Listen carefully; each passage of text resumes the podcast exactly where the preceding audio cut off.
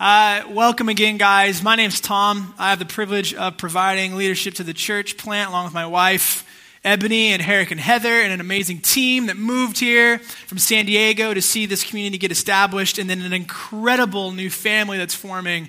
Uh, yeah, I'm just pumped to be here with you guys this morning. I feel like I've missed you all week. Uh, if you were with us last week, Chris, Chris and Meryl Veenan were with us, and it was a treat. Uh, for those of you guys that missed it, the podcast is up. You can listen to that for free. This morning, we are in week seven of a series that we started seven weeks ago, and we're calling the series Jesus Is. And we're going through the Gospel of John, the beautiful, amazing, thick, dense Gospel of John. And what it is is basically Jesus' closest friend. Um, it's not so much a biography as much as it is an appeal to, to believe that Jesus is the Messiah to believe that Jesus is the, the promised Savior. And we've been talking about how our beliefs are important. Um, and that's kind of why we're going through this series, is because we want to believe in Jesus more deeply. We want to put our trust and our hope in Jesus more completely. Because what we believe, it actually influences our behavior. It's like the software for our life. We've, we've kind of talked about this. But this morning uh, is going to be, I think, a, a kind of a cool in the morning because we're going to talk about everyone's favorite subject anger. Everybody loves to be angry, it feels like. Um, I was, if you read the news, it's just kind of, yeah, it's like just chaos it's anger and bitterness and rivalry and strife and it just the brokenness of a fallen world, right? But as we talk about anger this morning, I think it's, it's important for us to kind of get our pulse. We like to do that here, kind of get a, a, a gauge, uh, almost like get the thermometer out and see where, where am I at today? How are things really going? I don't want to just coast through life. I actually want to experience it. Life is not so much about the, the destination as much as it is about the journey following Jesus along the way, Him sanctifying us. So, before we jump into anger, let me ask you a question What makes you angry? Like, think about it. What are the things that cause anger to rise up in your heart? I love watching your faces when I ask you questions because some people process. Some people are checked out, that's fine. But some people are like, you're processing and you're like, oh, what makes you, what was last time you were really angry? Like, Okay, I was going to say, some of you is this morning, you know, trying to get your kids out of the house. Put your shoes on. Like, I just want you to put your shoes on. Or, like, I don't have a clean shirt. Where are my shirts? Where's my pants? Like, all that stuff. Maybe it was this morning. Uh, when, when we spent time in San Diego planning the churches, uh, the Chargers were still in town. Okay, the, and San Diego loves the Chargers. They have for, I don't know, it's decades now. They were there, I don't even remember how long. But uh, the Chargers recently moved to LA, right? Have you guys heard about this? Yeah, the city was so angry. Like they took their beloved Chargers, moved them to LA, and it, it, literally it felt like the like when the news came out that it officially went down. It felt like there was this kind of like gloom over the city, the entire city. Like people were pretty angry. Uh, my daughter Vivian, she's my youngest. She's three. She is amazing, but she's a handful. She gets really angry when we tell her she can't watch cartoons.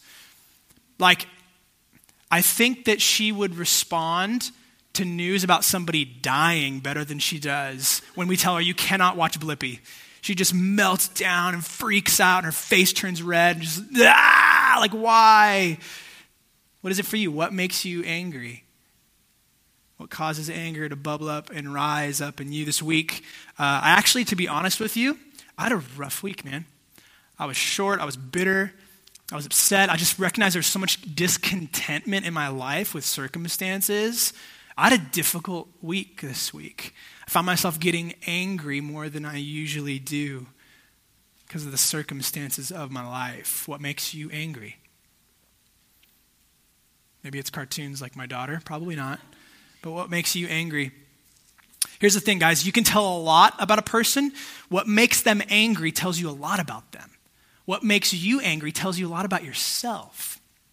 And this morning, as we go through this passage in John, we're going to see Jesus, the Son of God, God in the flesh, get angry, like really angry. And his anger actually teaches us quite a bit about what he's really like. So before I jump into the passage, will you pray with me? Father, thank you for your grace and your love. Thank you, thank you that you're with us right now. Um, thank you that the truth about who you are is that you're holy. You're like, you really are so different than us, but you're patient and you're good and you're kind. And you, you love your children. You have like a, a, a stubborn love and, love and delight for your kids. So I pray that this morning for each of us, anybody who's carrying the baggage of their sin, maybe they acted on their anger in a really rough way this morning or this week, I pray for peace to wash over us now in the name of Jesus. That we'd actually be freed up to hear the beauty and the power in the Word of God. Love you so much, Jesus. In your holy name, amen.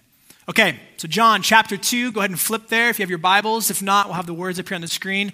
Uh, I usually preach from the ESV translation, that's the English Standard Version. Um, so that's what we're going to be in today. But go ahead and flip to John chapter 2. We're going to read verses 13 through 22. Okay, if you have the app, it's on there as well. I'm going to jump right in here, okay? John chapter 2, starting in verse 13. The Passover of the Jews was at hand, and Jesus went up to Jerusalem. In the temple, he found those who were selling oxen and sheep and pigeons, and the money changers sitting there. And making a whip of cords, he drove them all out of the temple with the sheep and oxen. Then he poured out the coins of the money changers and overturned their tables. And he told those who sold pigeons, Take these things away do not make my father's house a house of trade. Verse 17 His disciples remembered that it was written, Zeal for your house will consume me. So the Jews said to him, the Jews there would have been the Jewish leaders, not just all the Jews, okay? So the Jewish leaders said to him, What sign do you show us for doing these things? And Jesus answered them, Destroy this temple, and in three days I will raise it up the Jews, again, the leaders, they then said, It has taken 46 years to build this temple. And will you raise it up in three days? But he, Jesus, was speaking about the temple of his body. When therefore he was raised from the dead, his disciples remembered that he had said this, and they believed the scripture and the word that Jesus had spoken. Okay. This morning, we're going to go through three things, okay? I'm going to talk about three things. If you're taking notes, write these down. The first is this we're going to talk about the temple in Jerusalem. We kind of need to know what that is all about. So, the temple in Jerusalem. The second thing is the anger of Jesus, okay? The anger of Jesus. And the third, the agenda of God. So, the temple in Jerusalem, the anger of Jesus, and the agenda of God, okay? Let's jump into the temple here. Okay, so it's kind of important for us to understand Passover here, okay? Because everyone's cruising up to the temple for Passover. Um, it says it was almost time for the Passover, right? So the Jews, they're all heading into Jerusalem. It was like the capital city there, okay? Now, those of you guys that are familiar with uh, the story of the Passover, the Passover is something that was really important to the Jews, okay? It was a time for them to celebrate God delivering them out of slavery in Egypt. Okay, if you're familiar with the story of Moses, you know, Pharaoh let my people go. He parts the Red Sea. The Egyptians, they, they, they, they come out of slavery, out of bondage from the Egyptians, and they're free to go into the promised land. You can read Exodus for the rest of the story later. But here's the thing Passover, essentially, it alludes to the way that God delivered them out of Egypt. Familiar with the, uh, the 10 plagues, right? The, the 10 plagues that God sends on Egypt, the last of which said, um, uh, called for that, that, that all of the firstborn children in Egypt were essentially going to be killed unless they took a sacrificial lamb and they painted the doorpost. they painted the doorpost of their house in the blood of that lamb. That would, that would signify that they, that they put their trust in God and that God would pass over their house and deliver their firstborn. And you, you know, their story just, it's, it's kind of disturbing. You see all of Egypt who don't, who don't trust in Yahweh, who don't trust in the God of Israel, that they lose their firstborn. But the Jews that don't because they painted the doorpost and God passes over their house and they're spared. So the, the, the Passover was this like celebration, honestly, every year of God experience or of, of the people of God experiencing God delivering them from slavery and bondage. I don't think any of us in this room have experienced what it's like to be treated as property. Maybe we have.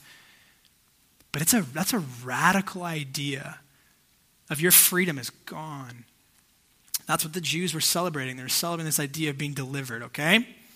so Passover was a big deal. Uh, to give you kind of a better idea of just kind of how it really fleshed out in their culture, I want to read you a quote here. Um, this is from R.K. Hughes. He's a, uh, he's a biblical scholar, really brilliant guy. He says this, quote, It was almost Passover, and there was a spirit of expectancy across the land. Listen to this. Probably very much like what we experienced during the Christmas season. The Jewish tradition required an entire month for preparation. The roads were repaired, the bridges rebuilt and shored up, the, the sepulchres rewhitened. The entire land bustled with the spirit of Passover. Jerusalem, although not a big city by ordinary standards, would have as many as two and a quarter million people crowded into its confines at Passover. Okay, so you can picture the scene, very much kind of like Christmas for us. Passover was like a, a, a, season of celebration for the Jews, and millions of people come into the city of Jerusalem, right? You can picture this. Jerusalem is swarming with people. Millions of people, many of them are headed to the temple to worship God. Okay, let's talk about the temple. Now, to understand the temple, we have to go all the way back to the very beginning, okay? Genesis 1. Okay, before sin enters the world or enters the earth, like God creates everything. He creates man and woman. He creates everything good. It's perfect. It's beautiful. Okay, you, you have Adam and Eve. They're in the Garden of Eden. It's, everything is perfect. Everything they would ever need. God tells them, uh, how many kids? Be fruitful and, uh, and multiply. Two naked adults, like have fun, enjoy all this stuff. Okay, it's this beautiful picture of honestly the way that things are supposed to be. Okay, so you go all the way back to the garden. No sin, right? Adam and Eve are in perfect relationship with God, and they're in perfect relationship with each other. And then, you know the story, right? Genesis 3, they disobey God, everything changes. Where there was once this perfect unity between a husband and his wife. Now there's division. Now there's shame. Worst of all, now there's death. Right? The relationship between God and his people is fractured, it's broken off.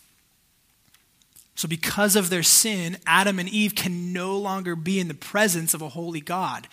Not because he's bad and he's mean, but because it would destroy them because he's so good. So, they get cast out of the garden, they're separated from the presence of God because it's dangerous for them because they've sinned. So, long story short, okay, God, and His goodness and His grace, He provides a way for His presence, remember His holy presence, to be with sinful people without it destroying them. Okay? That's the tabernacle. Okay? The tabernacle is basically a portable sanctuary where God's presence, His manifest presence, dwelt. Are you tracking with me? Forgive me, I know this is a review, but I think it's important for us to either be reminded or learn this for the first time. Okay? The tabernacle, God's manifest presence with his people. It's this portable sanctuary, okay? Wherever Israel, the Israelites went, they could take this thing with them. And that's where God's presence was, because God wants to be present with his people. now, listen, the temple was a permanent version of the tabernacle. Okay, the tabernacle is this portable sanctuary, this portable tent where the presence of God was the temple is it's, it's, a, it's built, it's, it's, it's the permanent structure for that purpose, okay? Here's what you need to know about the temple, okay? I'm going to make this quick. The temple was God's way of accomplishing two things. Okay, the first was it enabled God to be present with his people without it destroying them, right? And the second was it was the place for God's people to worship him. It was the place for the Jews to praise and worship the Yahweh, the God who delivered them, who's been faithful to them as they turned their backs on him and disobeyed him over and over and over again. In his gracious and merciful kindness, the temple was the place where they could offer worship to their God. Okay? So, where his presence can be, and a place for God's people to worship. Now, worship back then focused on two things. Okay? It focused on sacrificial offerings and praise. Now, sacrificial offerings, you guys have heard about, you know, sacrificing animals. They would do that. Okay, they would offer up resources as well, right? They would offer up like grain and agricultural produce. So, whether it was an animal or whether it was grain or something else, even, the Jews, what they were doing is they were sacrificing things that were of value to them. Think about what you value. Things were different back then. like their cow was like their livelihood. Think about what you value. This was a place for the Jews to sacrifice, to make an offering to God, the things that they valued, okay? So it wasn't just sacrificial offerings, though, it was praise as well. Now, this would have been primarily singing songs, uh, playing music. You had basically instruments and voices praising God. Okay, that was the act of praise. That was the purpose of the temple, okay? Sacrificial offerings and praise. The temple was for worship. You guys understanding this? Respond if you are. Thank you. Okay. So, Jesus heads up to Jerusalem for Passover. He cruises by the temple, and then in verse 14, look what it says.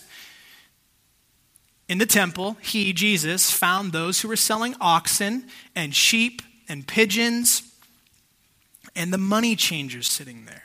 And making a whip of cords, he drove them all out of the temple with the sheep and oxen.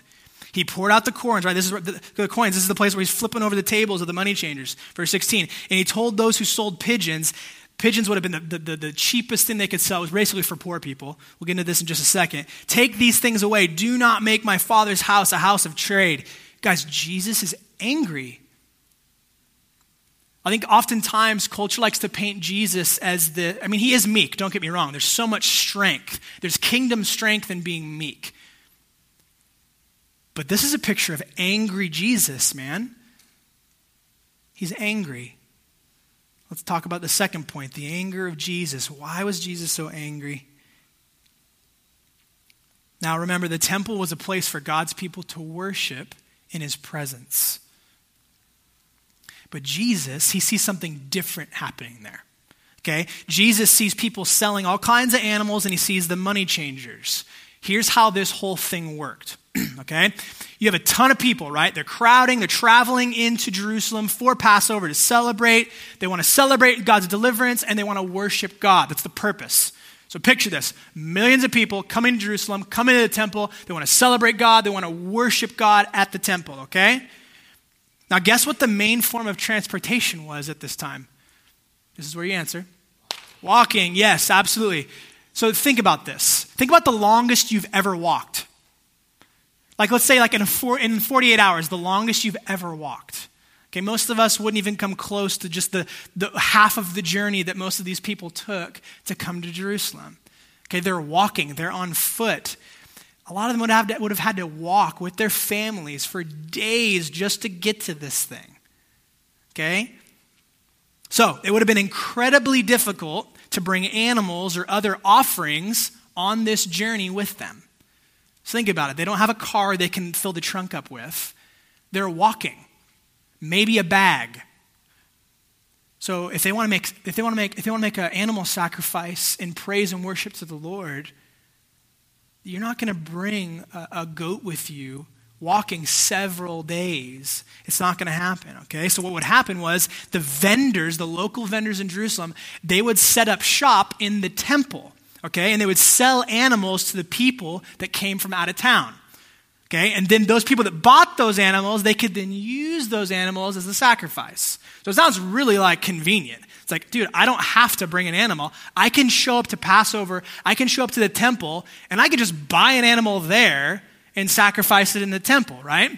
But the problem is, is that the people that were selling the animals, they weren't really giving the best deal because they knew that they had people kind of they they had them by i don't know what you'd say like they had them by the throat almost like they, they knew that they could get what they wanted from them okay have you guys ever been to like a professional sporting game like, I don't know, like the Chargers or, or the Dodgers or the Padres or even the Lakers or the Clippers.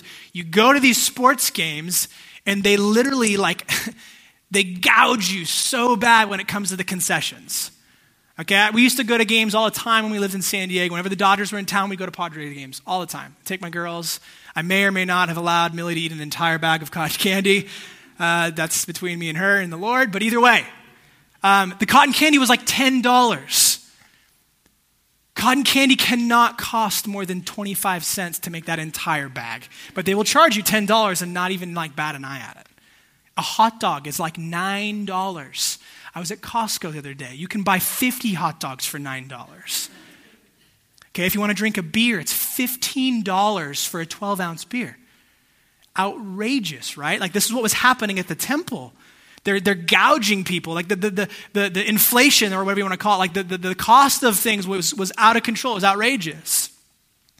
Now, also keep something in mind, too. The Jews, they're coming from all over. I mean, they're traveling, they're, they're, they're pouncing on Jerusalem. Okay, they're coming from all the distant places, right? And that means that they would have had all kinds of different currency. They would have had like their own money from where they're from. So the money changers were there, and what they did was they insisted, like, hey, if you're going to make an offering at the temple, or if you're going to buy an animal, you have to use the temple currency because the, it, your, your currency isn't actually acceptable and pleasing to the Lord. So you have all these different places. You ever been to the airport, you know, where you can exchange your funds if you're traveling internationally? It's kind of the same thing, right? But here's the deal in order to make a financial offering or buy an animal to sacrifice, these out of town Jews, they had to get their, like, their currency exchange. It's sort of like if you've ever been to Chuck E. Cheese. Okay? I hate Chuck E. Cheese. You ever been to Chuck E. Cheese? You have to buy tokens, right? You walk in, you put your dollar in, or you, you know, you exchange it somehow, and they give you those tokens. Now, I don't know if you've ever been to Chuck E. Cheese, but like something, something happens to children when they go to Chuck E. Cheese. Like it is, something causes kids to go absolutely insane inside the confines of Chuck E. Cheese. Like, it's a, as a parent, it is not the most fun place to be. The pizza sucks. It's terrible. Like, it's, sorry, I'm complaining, but it's just rough, okay? I mean, you literally, you'll see like, you'll be walking to the bathroom and kids are sprinting, tr- tackling you over, and, you know, one kid's screaming in the corner and Billy's vomiting in the ball pit. It's just like this, it's like District 9. It's terrifying, okay? So, as rough as Chuck E. Cheese can be, right? Like as terrifying as a place as it can be, imagine if each time you went to exchange your money for tokens, imagine if they charged you an entire day's wage just to make the exchange. Like that's what was happening at the temple. They were taking advantage of people. They were charging them. Each time they wanted to exchange their currency, they were charging them an entire day's wage. Like for some of you in the room, that's like a big hit. For some of you, that's a huge amount of money. That's what's happening to these people here at the temple. Okay? In order to take part in temple worship, you had to pay essentially an outrageous sum of money. So Jesus walks into this. Like he sees what's happening. The temple wasn't small, friends. He sees what's happening in the very place that's designated for God's people to worship Him and praise Him. Jesus sees greed. And he sees people being exploited. And he's angry. You know, you know the story, right? Jesus starts flipping over tables, driving everybody out of the temple with a whip. Like the first time I read that, I was like, dude, that sounds like Indiana Jones. That's like intense. And then I started studying on the whip, right? Essentially, here's what you got to know about the whip the whip was made of reeds, like a plant, okay? So it wasn't a whip in the sense of like we would think of a whip. It wasn't Indiana Jones, it wasn't leather. Most people, most scholars believe it was just used to kind of startle the animals so that they would get out as well. But either way, nonetheless, Jesus is angry and he drives everybody out of the temple a lot of people. Okay? Friends, this shows us something about Jesus. This shows us something about him that's important. It shows us how Jesus feels about God being worshiped. God being worshiped matters to Jesus. When he witnesses a reverence towards God Almighty, it makes him really angry. It's interesting, though, Jesus' anger is not a sinful anger. Anger in and of itself is not sinful. Like it's possible to be angry without sinning. I, it's really hard. Okay, I would I would venture to say the vast majority of uh, the vast majority of us in the room probably aren't can't do that or don't do that regularly. You can, you can be angry without sinning, but it is really difficult. Okay, Ephesians 4 even talks about like be angry but don't sin. So anger in and of itself is not a sin. Guys, Jesus is showing us what righteous anger looks like. If you've been following the news, like you've heard about the little kids at the border, right? Most people have heard about this. Little kids being separated from the parents at the border. I'm not about to get political on this. I know there's like really passionate arguments on both sides. Um, so listen to me. Regardless of what your stance is politically, this whole ordeal is an example of how things are not the way that they're supposed to be. Okay, I don't care what your opinion is. I think all of us would agree, no matter what the circumstances, it really sucks for kids to be separated from their parents. I mean, think about it when you see like when you see the foster care system come in because a mom or a dad they can't control their addiction and the kids get separated from them. It's awful. Yeah, mom and dad has made poor choices in that circumstance, but nonetheless, it's a terrible thing. Okay, so I don't, I'm not trying to like get all political with the border or anything, but listen to me. Little children shouldn't be separated from their parents. It's a real thing.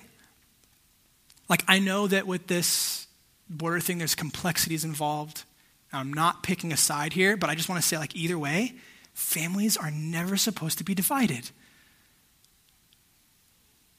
I think we could all agree families are never supposed to be divided. And when it happens for any reason, honestly, it makes me angry.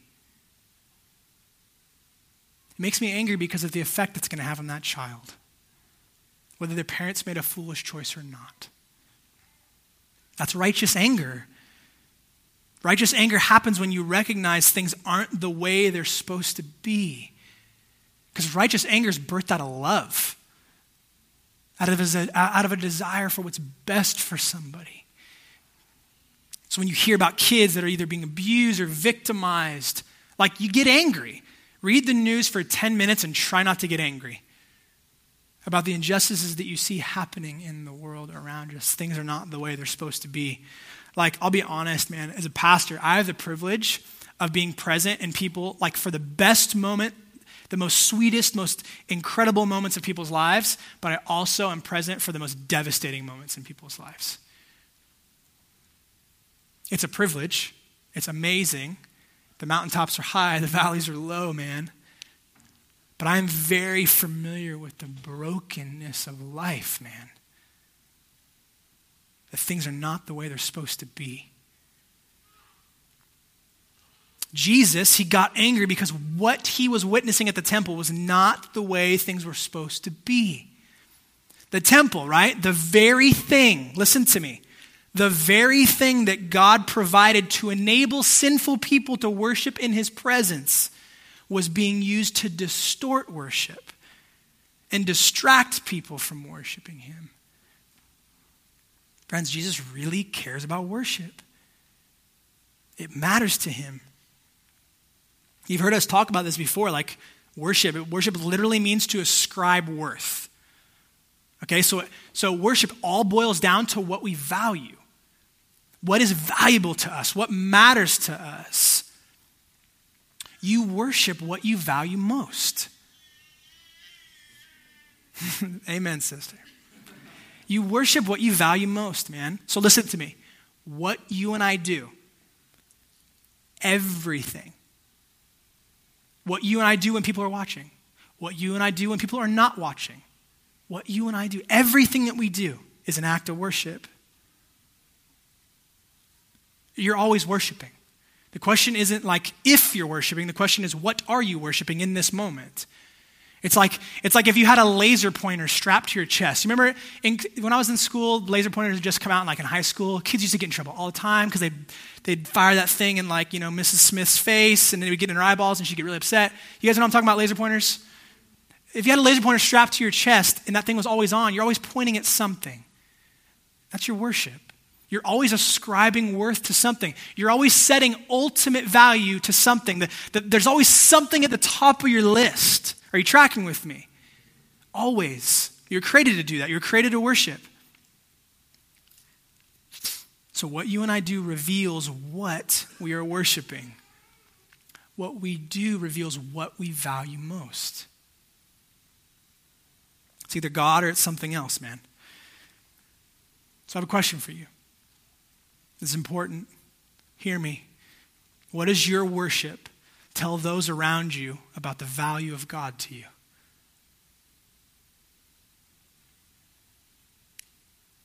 I'm going to say it again. What does your worship tell those around you about the value of God to you.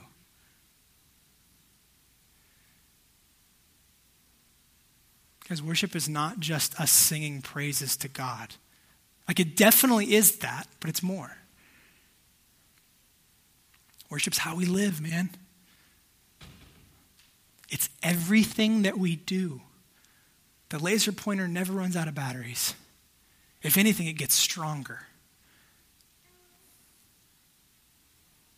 Worship is everything we do. It's what we do with our time. It's how we spend our money. It's what we teach our kids, how we treat the poor. Like it's not just us singing praises to God. But, but listen to me, that's certainly part of it. Guys, you really, like, you need to know something. If you take away something today, I want you to kind of hear this, okay? Your worship, you as a person, you as a unique person created in the image of God, your worship makes a statement to other people about the worth of God to you. More than that, your worship makes a statement to God Himself about the, about the value of God to you, the worth of God to you.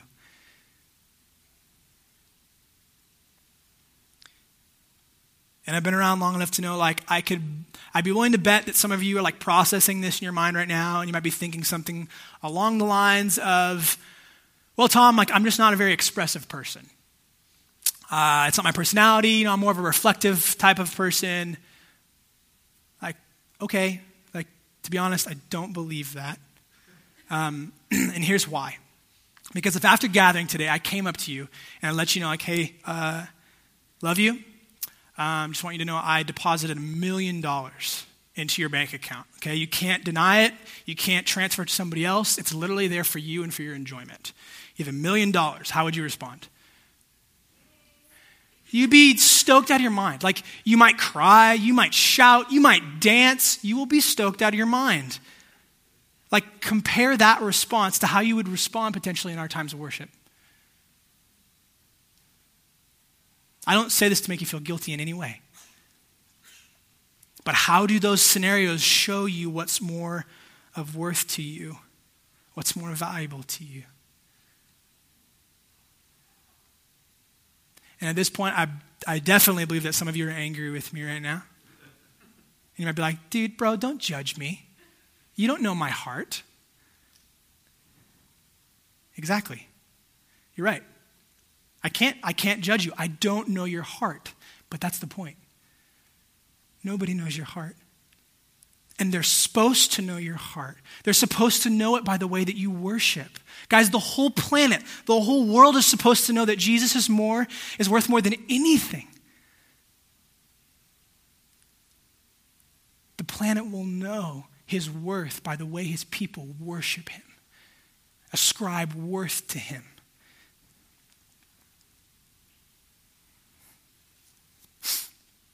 Our worship tells the world around us what we value. Guys, it's really important. Don't believe the lie that it's not. Don't just coast through life not understanding that your laser pointer is on and it's beaming at something. And if you're anything like me, it's so easy to walk into a church gathering and be like, "Oh yeah, my laser pointer is going to be is to be on Jesus," and all the while it's not. You're thinking about something completely different. What's going on in your bank account? Or what tomorrow looks like or how you look or what the people around you think, that thing's beaming somewhere else. So, my friend, I have to ask you this in love. Like, what do you really value? Or maybe it would actually be better to ask the people around you what you value, the people that are observing you. You know what I want so badly? And I fail at this regularly, but what I want so badly is if someone walks up to my kids and they ask, What's your daddy like? I want them to say something to the effect of, like, Yeah, my dad's great. Like, I know he loves me. He doesn't always make the best choices, but like, he just believes that Jesus loves him. I want that so bad. I want that to actually not just be my reputation, but to be the reality about me as a person. So, friends, whether you like it or not, how you live your life reveals what you value, okay? How you live your life reveals what you worship. And you are worshiping. You're an expert worshiper. You could give trainings on worship right now. You could tell the whole room about how to worship. You're an expert at it, okay? This passage it shows us worship really matters to Jesus. It really matters to him. So, I know we've done a lot of introspection. I'm going to keep asking these questions because it's important. But I want you to, like, literally just take a moment, examine what's going on in the temple of your heart. How would Jesus respond to what he sees? Like, would he see genuine praise, man? Would he see delightful sacrifice in response to who God is and what he's done for you? Or would he see something else? All right, my third and final point the agenda of God. Uh, if you were with us two weeks ago, we talked about Jesus turning water into wine. Okay? This seems like a different kind of Jesus to me. When I'm studying this passage, I'm like, this feels very different, right? Like, we talked about Jesus turning the water into wine a couple weeks ago. J- Jesus is like, he saves the party, he, he, he rescues the wedding, he keeps this party going. And now we have Jesus flipping over tables and driving people out of the temple with a whip. Like, I think on the surface, it seems very different, Jesus' behavior. But listen to me, at the core, at the core, these two stories could not be more similar. It could not be more similar. You see, Jesus, he's passionate about God receiving worship, right? But why? Why is he so passionate about God receiving worship? Guys, God doesn't need our worship. He lacks nothing. He doesn't need my worship. He doesn't need your worship. He's not like he's not like a reality TV show star, like someone who's just starving for attention. Pick me. He's not the bachelor or the bachelorette, okay? The scriptures tell us that angels have been worshiping him for eternity. Armies of angels. They haven't moved past holy, holy, holy. He doesn't need my worship. He doesn't need your worship. He doesn't need our worship. So then, why is Jesus so passionate about God receiving worship? Why does it matter so much to him, so much that he would get angry about it not happening? You guys know C.S. Lewis, famous author, thinker. Uh, he talks about this in one of his books, uh, Reflections on the Psalms. I'm going to read you a quote. He says this quote, follow along with this, okay?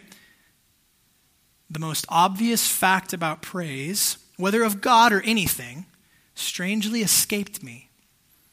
I thought of it in terms of compliment, approval, or the giving of honor. I had never noticed that all enjoyment spontaneously overflows into praise.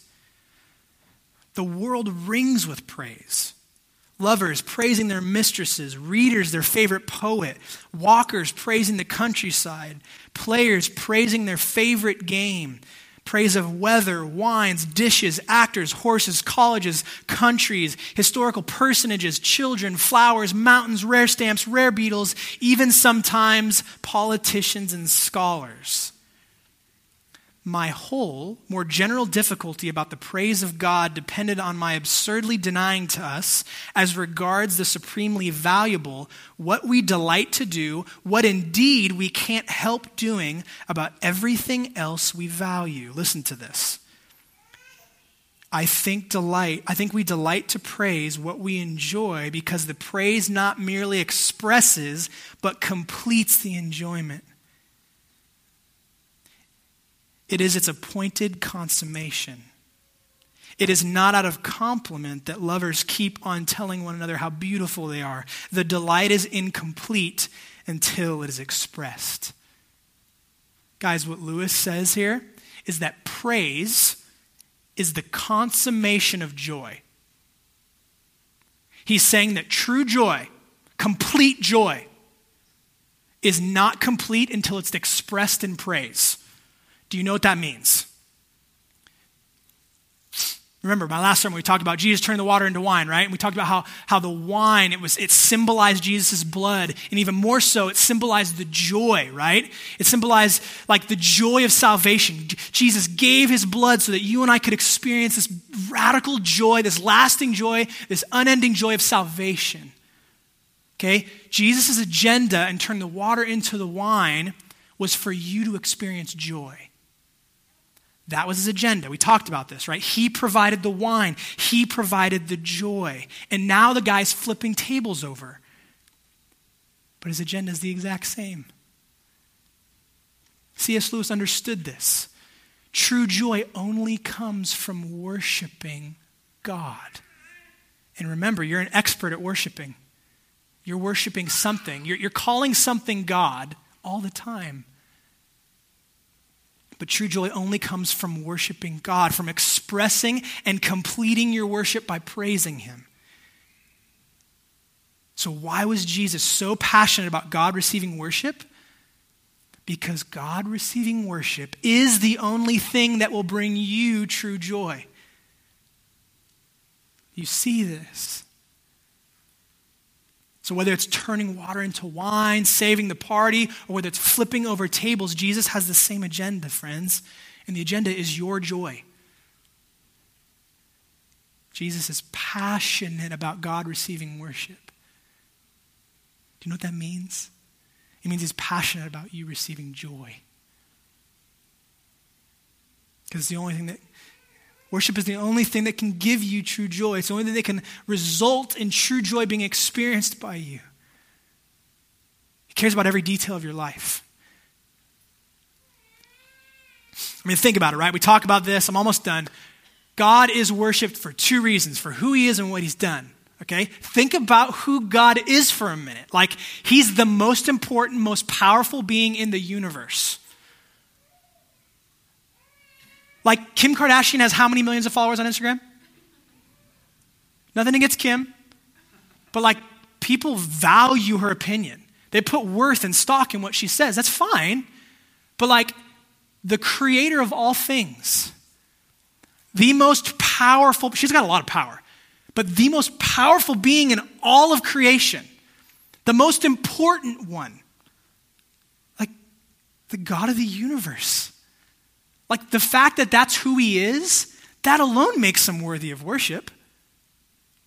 That alone makes him worthy of being the most valuable thing in your life.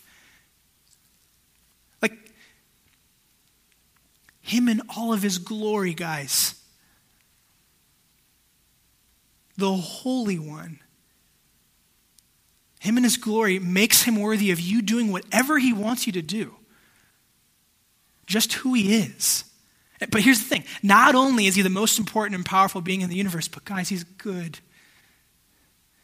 He's good and he's kind and he's patient and he's faithful and he's merciful. He has mercy on us and he's gracious. This most important, most powerful being who's worthy of being worshiped just because of who he is. Not only is he like, whoa, but he's good and he's kind and he's patient and he's loving and he's gracious. Guys, who he is is spectacular. There's none like him. But not only is God worshiped for who he is, remember the second part, he's worshiped for what he's done, his action, not just his identity, but his what he does. And what did he do? He sacrificially gives himself. Jesus. The greatest, most important, most powerful, most desirable being in the universe puts on flesh. He leaves heaven, angels worshiping him, puts on flesh, comes to earth, lives the perfect life that you and I never could. He does it in your place to give you, to credit you that righteousness. And then he dies the death that you and I deserve on the cross to pay the penalty of our sin. The gospel, right? He died so that he died for every time that you and I worship things other than him. The million times that you'll do it today. He knew. And his heart is to secure joy for you. So, how does he do it? He, he does it by the cross. We worship him for who he is and what he's done. Oh, I'll close with this. I'll call the band on it.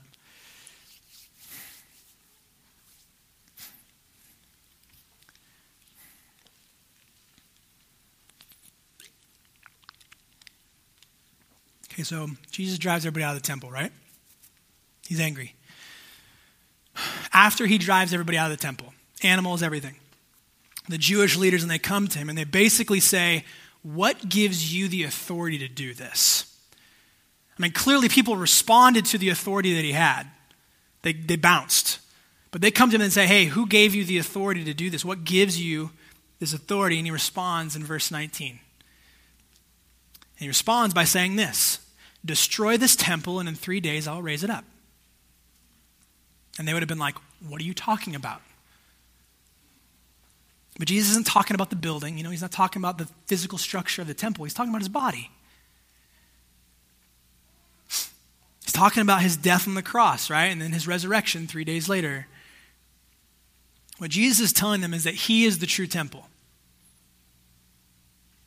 We talk about the series Jesus is. We want to see Jesus more clearly.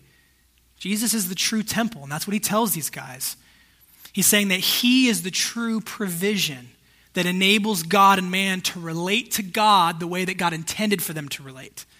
Remember that the temple existed so that people could be in the presence of God and they could worship him.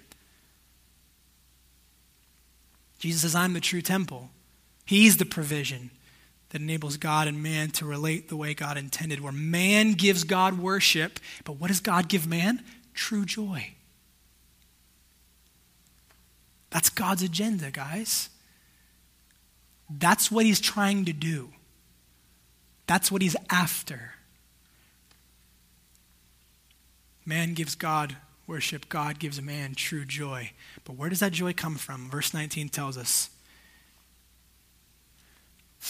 he tells us Jesus was destroyed. Jesus was destroyed. That's where the joy comes from. And that joy comes because it was for you. The fracture between heaven and earth, between you and God.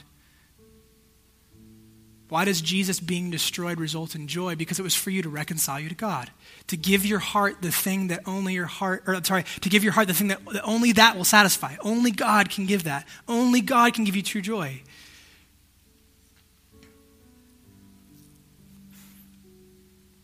The Christian worships God for who he is, for what he's done.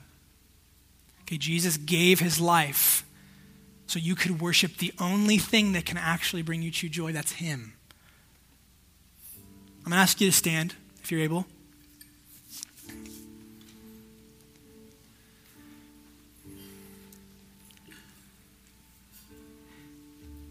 And I have one more question for you. I want you to think about this, okay? Don't check out on me right now. Don't be thinking about anybody else. Think about you. Consider you.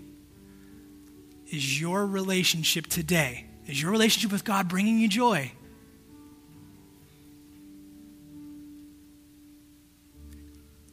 Or is it bringing you fear or insecurity or apathy, maybe? Is your relationship with God bringing you joy? Like, is it moving you to tears? Does it have the power to, if I, if I think about this too long, I'm going to lose it? Like, is it making you say things in your heart like, oh my God, I can't believe this is true? Listen to me. If you worship Him, if you ascribe worth to Him for who He is, His holiness, His glory, and what He's done, the cross for you, if you worship Him for who He is and what He's done, Oh, it'll move you to tears. You'll ugly cry. And you don't care who's around you. A joy will bubble up in you, and you won't give a rip what anybody thinks about you. Your boss, the person you're trying to impress. Guys, the gospel is power. So here's what I want to do. I'm going to ask you to close your eyes. We're going to pray in just a moment. But I genuinely think that there's ministry to be done this morning. And I'm asking you to close your eyes, not to be overly spiritual, but to actually get you to focus.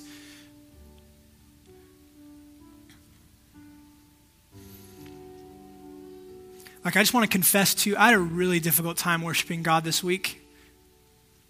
Like, there were, uh, there were things in my heart that were supremely valuable to me, and, I, and I'm ashamed to even say that Jesus wasn't that. Like, things got in the way for me in a big way this week.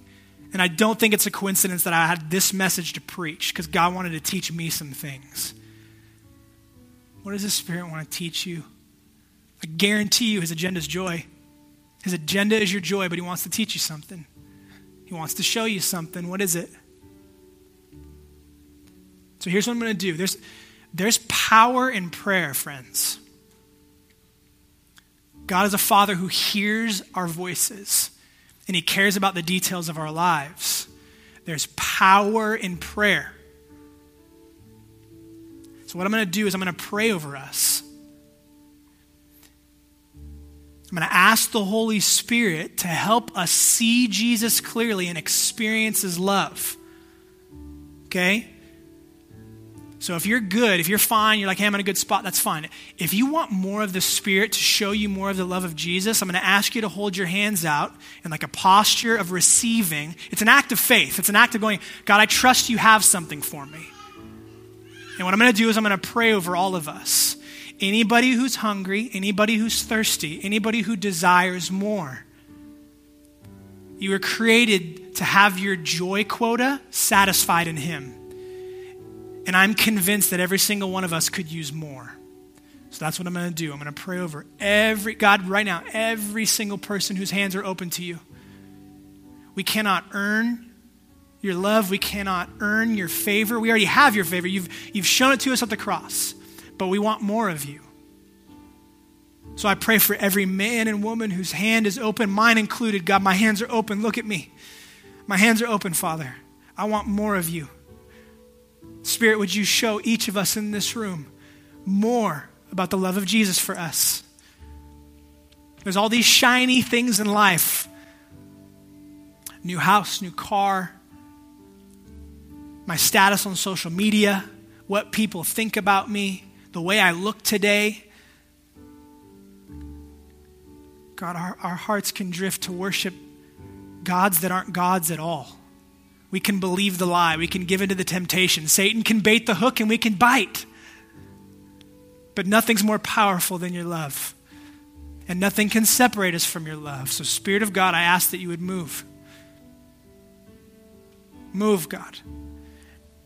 And every person who's, who's open to you now in this moment, I pray that right now you start to bring things to their mind, things about their past things about the ways that you've been beckoning them to, to a deeper and more intimate relationship with you from the moment they were conceived. We listen to you now, Spirit. We wait on you now, and we ask for more. We want more. With you, there's always more. With you, there's always more, God.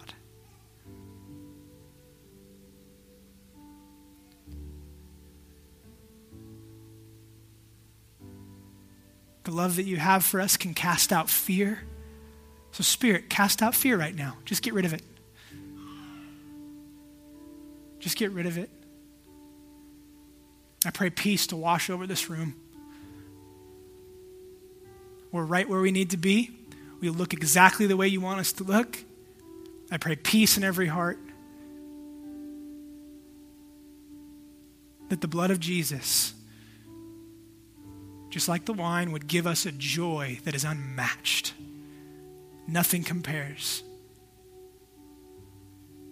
Let us taste and see. I'm not content. I want more, Spirit. I want more. I know we're going late. I don't care. I want more. I want more.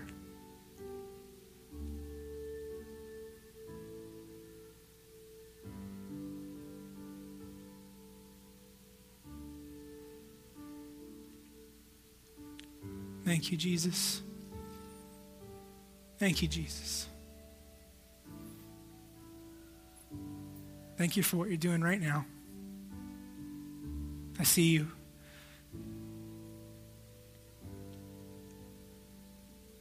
Thank you that we were created to worship, and I pray that right now you'd hear our praises and that you'd pour out your joy. Amen.